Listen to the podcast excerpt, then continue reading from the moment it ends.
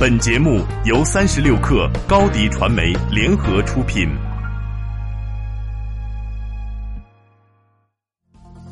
Hello，大家好，我是 Keep 的 CEO 王宁，自律给我自由，推荐您收听八点一刻。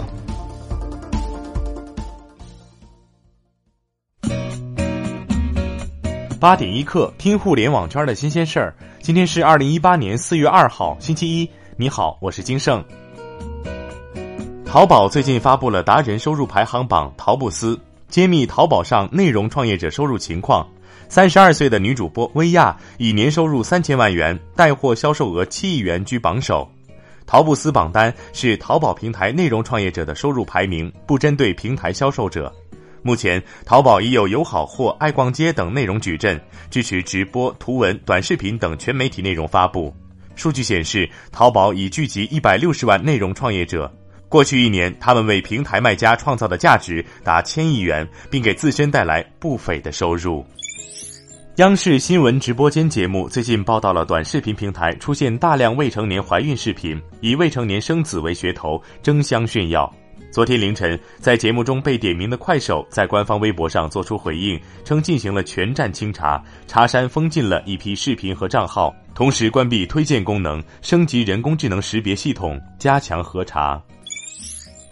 美团当下取得的成绩还远远不能让王兴满足。日前，美团点评 CEO 王兴在接受硅谷科技新闻媒体 The Information 采访时表示，美团已成立研究小组，致力于开发出能够送餐的智能机器人。王兴认为，未来五年内，机器人送餐必将成为现实，只是时间长短而已。上周五，三六零集团董事长兼 CEO 周鸿祎在朋友圈中发布状态称。我的人生竟然如此失败，没有任何意义。对此，有人猜测与 CDR 政策的出台有关。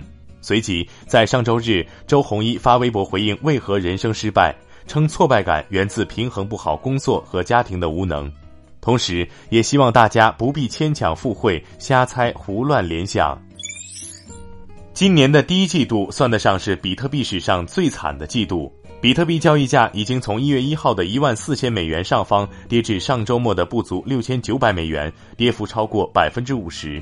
市值从接近两千三百九十亿美元跌至一千一百五十五亿美元左右。一季度比特币蒸发的市值几乎和 Netflix 截至一季度最后一个交易日收盘的市值相当，几乎是特斯拉市值的三倍，约为 Twitter 的五点五倍。今年一季度也是数字货币整体表现最差的一个季度。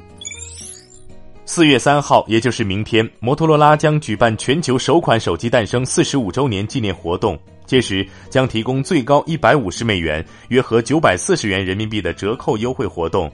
一九七三年四月三号，世界上第一款手持电话摩托罗拉 Dynatec 八千 X 在纽约诞生。这款手机重达一点八斤，可通话半小时，售价为三千九百九十五美元（约合两万五千元人民币）。这个价格放到现在可以买四部 iPhone Ten。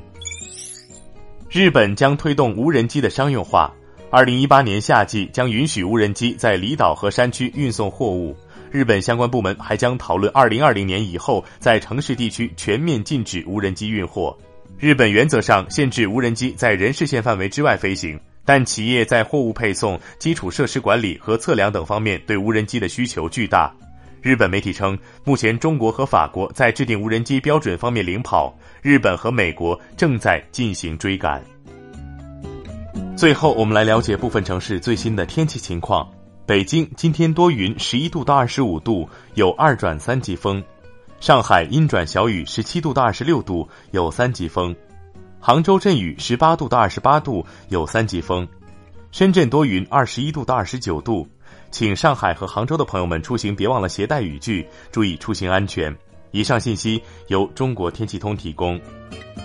好，今天咱们就先聊到这儿，更多精彩内容就在三十六课 App 音频频道。责编：彦东，我是金盛，八点一刻，咱们明天见。